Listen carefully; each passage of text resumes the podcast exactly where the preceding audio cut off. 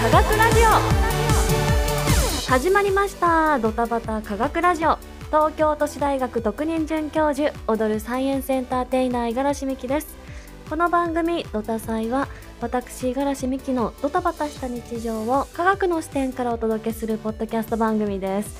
井戸に集まって世間話や無駄話をした井戸端会議のように日常の科学をテーマに聞いているあなたとも語り合っていきます。さらにこのポッドキャストを聞いて新しい出会いやお仕事ともつながれたら嬉しいです。さあ最近あのサイエンスショーで子供たちに質問したんですよ。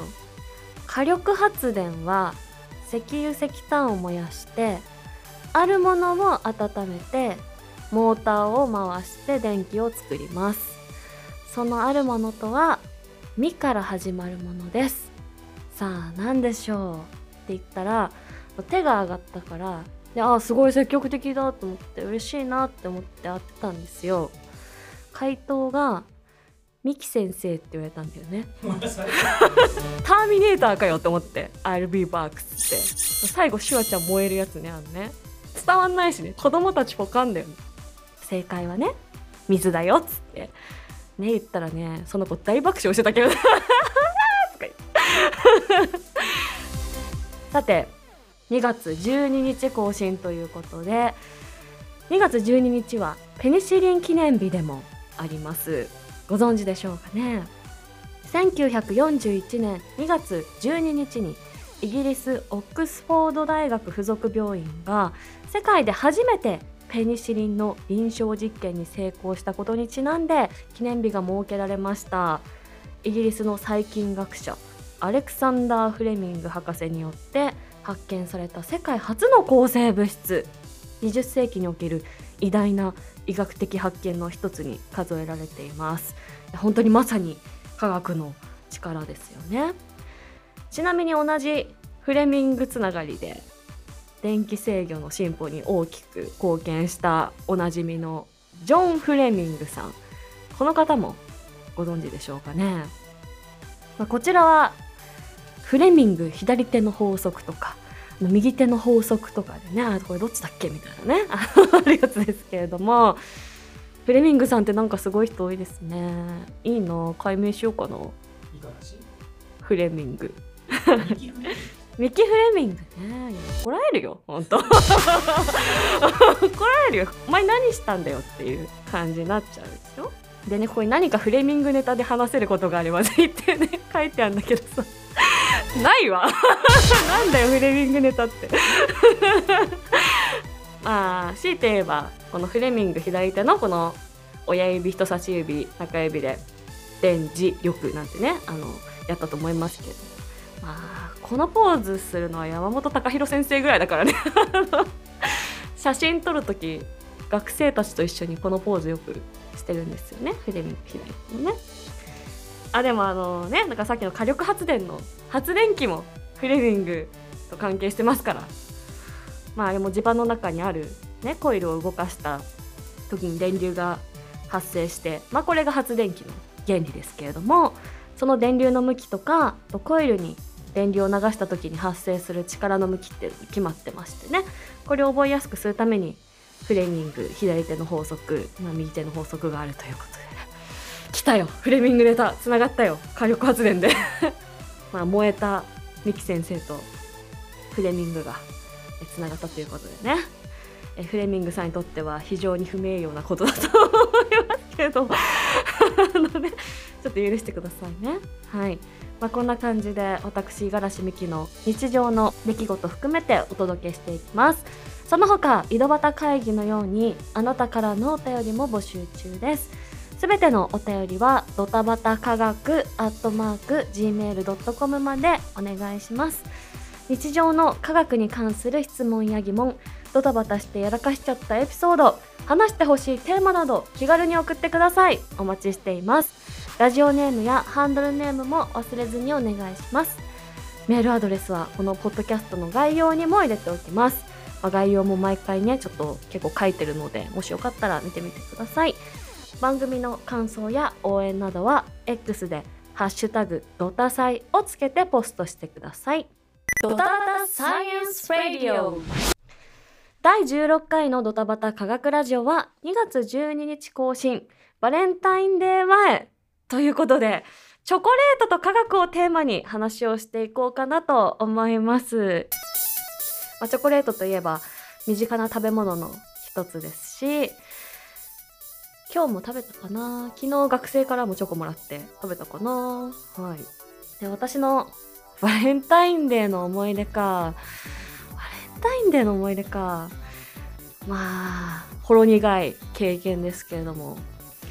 砂糖の600倍甘いとされる物質でチョコを作ったことがありますね。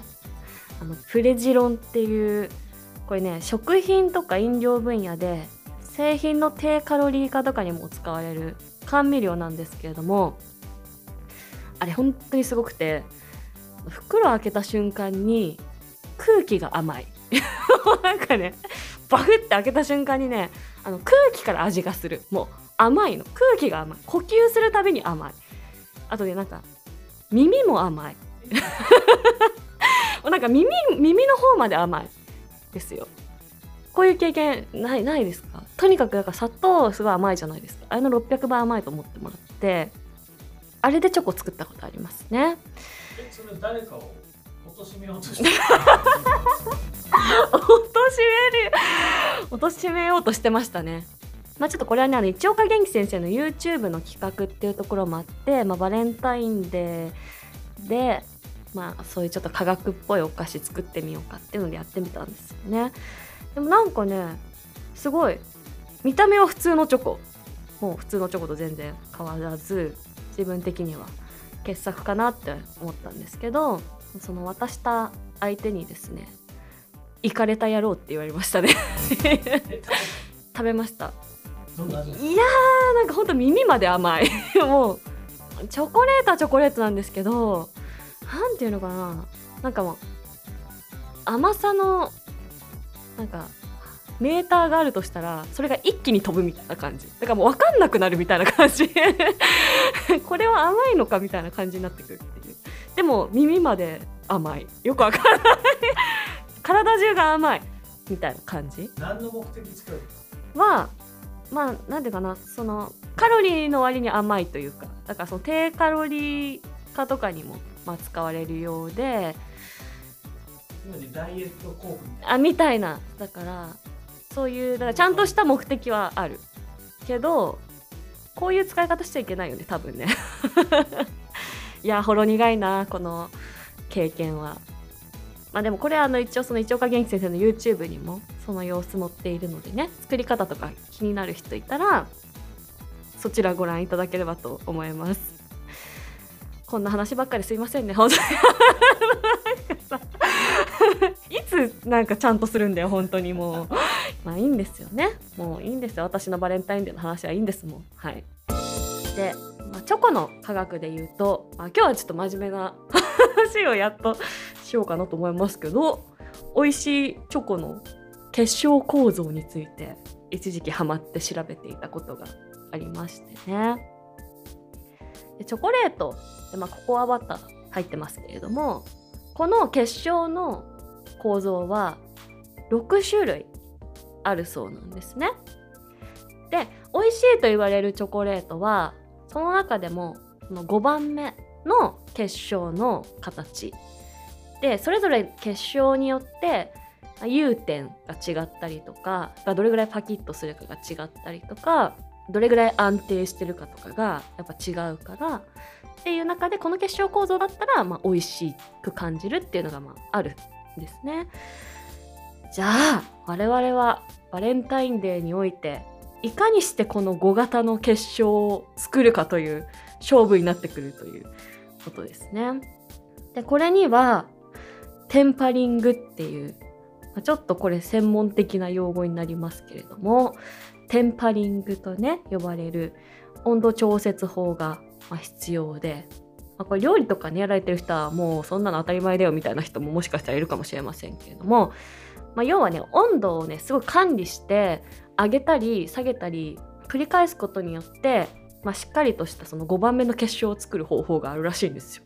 で温度も決まってて何度まで上げて何度まで下げるっていうのももう全部管理してやんなきゃいけないらしい。大変だねって思うけど例えばそのドロドロにまず溶けたチョコレートを4型の融点27度ぐらいなんですけどもそれ以下の25度から6度までまず温度を下げてこの4型っていうのをまず作るらしい。でそこからまた温度を上げてその融点以上で5型の融点33度以下の、まあ、大体30度程度まで1回上げてで最後にまた20度程度に下げてそのまま1時間以上放置して。もうここまででも結構大変だよね。もうだチョコレートに温度計ぶっ刺すってことでしょ？でチョコレートをまた倉庫内で一定温度まあ15度から20度で23週間保管すると23週間 !5 型に結晶化した部分を元に全体がこう5に結晶化するっていうことらしいですよ。奥が深いしちょっとねっていう感じで。でもねやっぱこれやろうと思うのよ。いや私もいっぱい実験やるからやろうと思うんですけどそのやっぱ温度計を指しながらこう調整するの。多分結構これ普通になって何度とか言ってるけどそれ保つのってすごい難しいじゃないですか。実験したら分かると思いますけどその氷をさだからどれぐらい入れてどれぐらいの温度でどれぐらいの時間で何度になるかとかもさ結構職人技というかさそれをそれをさ保たなきゃいけないっていうのも結構難しいじゃないですか。だからねこれ結構大変だと思うんだよな。もう市販のでよくねって。まあでもきっと料理が好きな人とかはねうまくねやられるんでしょうけど。お菓子系は科学だったんですよね。お菓子系そうですね。よく言うよねなんか科学知ってることとその料理的にその繊細な動きができるかっていうの 応用力があるかっていうのはまた別の話だから。はい。でもさそれだけ頑張って作ったんだったら電子顕微鏡と一緒にこう渡して結晶構造を見てほしいよね。例えば5型の結晶をうん。4型の結晶はい。3型もあるんですか？3型もあります1まである1まであります。全部の結晶をはい。実験で作ってそれを。面白そうですね。でもね。本当に確かになるのかは実験したいです。実際ねそういう科学実験教室もやられてるみたいなのでちょっと個人的には気になってるので決勝見るってね楽しいですよね。私大学生の時は X 線で見たりとかしましたね。その結晶がどうなってるかとかいやでもチョコやって電子顕微鏡やって X 線やったらもう終わりだよ。終わりだよ。はい、まあ、あとはそうなんかチョコがねたまに白くなっちゃったりする時ありますよね。でこれもだから結局その温度がすごい大事ということで保存環境がこう適切じゃないといわゆる白い粉のようなものが表面にできちゃったりとかあと反転状のものができちゃったりするみたいででこれはブルームまたはブルーミングとも呼ばれる現象でね、まあ、食べられはするんですけれどもカビとはまた別でで風味が損なわれてちょっとね口どけが悪いとか、まあ、そういったことが起きちゃうので、まあ、とにかくやっぱチョコは保存が大事。その温度が重要ということなんでね。バレンタインデーでもしチョコもらった方は保存に気をつけてください。あでも私一回なぜか夏に生チョコを作ったことがあって固まんないとろけるやつ。それを大学かなんかに持ってってでみんなに「生チョコ作ったんだけど」って開けるじゃん。チョコの沼みたいなのが 発生しててそのまま吸い込まれるんじゃないかと思ったけどねやっぱ温度温度大事以前のものだから本当にね向いてないんだと思う。そういうの。う。ん。まあだから、まあ、皆さんはね是非ちょっと検索したりして作り方調べてみてください。そしてねもう一つねバレンタインデーに関するお便りもいただきました。ラジオネームスギちゃんさん。バレンタインデー向けのネタを投稿します。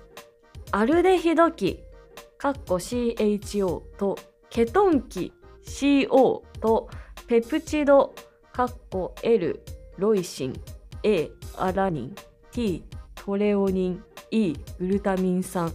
CHO COLATE チョコレートのバレンタインチョコレート。欲しいです。これ大丈夫なの？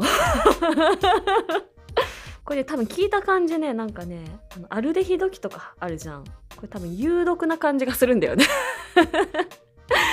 有毒なそうだなこのチョコレートってやつはね。でもこれちょっとなんか構造をアクセサリーとかにしたらそういうのは可愛いかなと思いましたね。いやよく思いつきますよね。